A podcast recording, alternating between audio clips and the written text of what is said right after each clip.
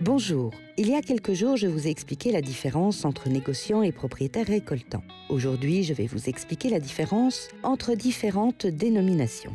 Par exemple, à Bordeaux, la notion de château dépasse l'édifice architectural. Elle désigne le cru produit sur les terres du château. Pourtant, cette dénomination ne s'est imposée au détriment du cru qu'à partir de 1860. Et le succès ne va pas s'arrêter là, car de nombreux domaines adoptent la mention château d'abord dans le sud-ouest, puis en Loire et dans le Rhône, mais pas en Bourgogne. Pourquoi?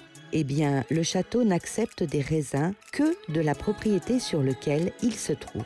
Et alors que les châteaux bordelais ne produisent principalement que sur une seule et même appellation, un domaine bourguignon va produire du vin sur de nombreuses parcelles disséminées sur les différents villages. La logique de terroir et de climat propre à la Bourgogne entre en contradiction avec l'unité géographique qui est sous-entendue par le terme château.